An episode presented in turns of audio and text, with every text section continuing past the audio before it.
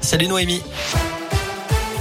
Bonjour Cyril, bonjour à tous. Le point sur vos conditions de circulation. D'abord, pour l'instant, c'est assez fluide.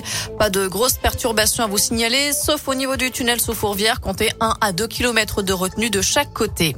À la une, ce drame à Vaux-en-Velin. Selon le progrès, une fillette de 10 ans et sa maman de 31 ans ont été retrouvées mortes dans l'appartement familial dans le quartier de la Grapinière. C'est le mari et père de famille qui s'est présenté au commissariat la nuit dernière, s'accusant du meurtre. Les victimes, dont le décès remonterait à plusieurs jours, portaient des blessures par arme blanche.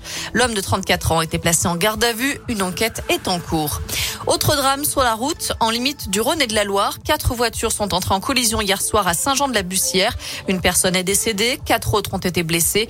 Une voiture conduite par une femme de 70 ans a percuté un utilitaire, puis deux autres véhicules ont été ensuite impliqués dans cet accident.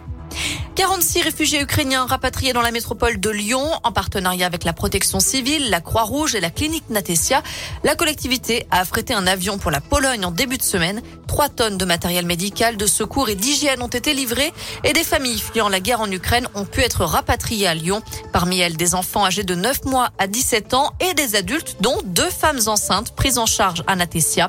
La plupart de ces réfugiés sont accueillis provisoirement au gymnase Bellecombe. Après les EHPAD, y aura-t-il aussi un problème avec les cliniques d'Orpea?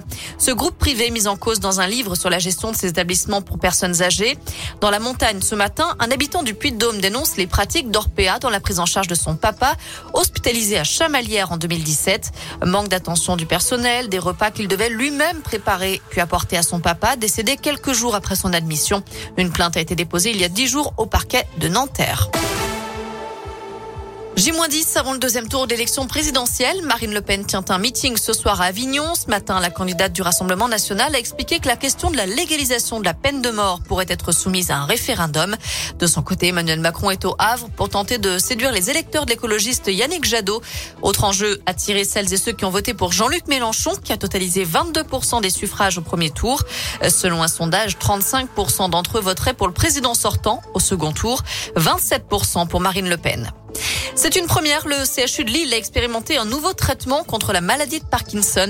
Il consiste à injecter de la dopamine directement dans le cerveau des patients, puisque c'est ce manque de dopamine qui entraîne leurs difficultés. Les résultats sont sans appel. Les mouvements involontaires des patients ont quasiment disparu. Enfin en foot, les Lyonnais reçoivent les Anglais de West Ham ce soir en quart de finale retour de Ligue Europa. Le coup d'envoi sera donné à 21h à Dessine. Voilà pour l'actu. Côté météo cet après-midi, bah, on profite d'un beau ciel bleu et du soleil, évidemment. Les températures grimpent jusqu'à 22 degrés à Lyon. Euh, pour demain, bah, on aura du soleil au réveil et de belles éclaircies l'après-midi avec des températures qui grimperont à nouveau jusqu'à 23 degrés.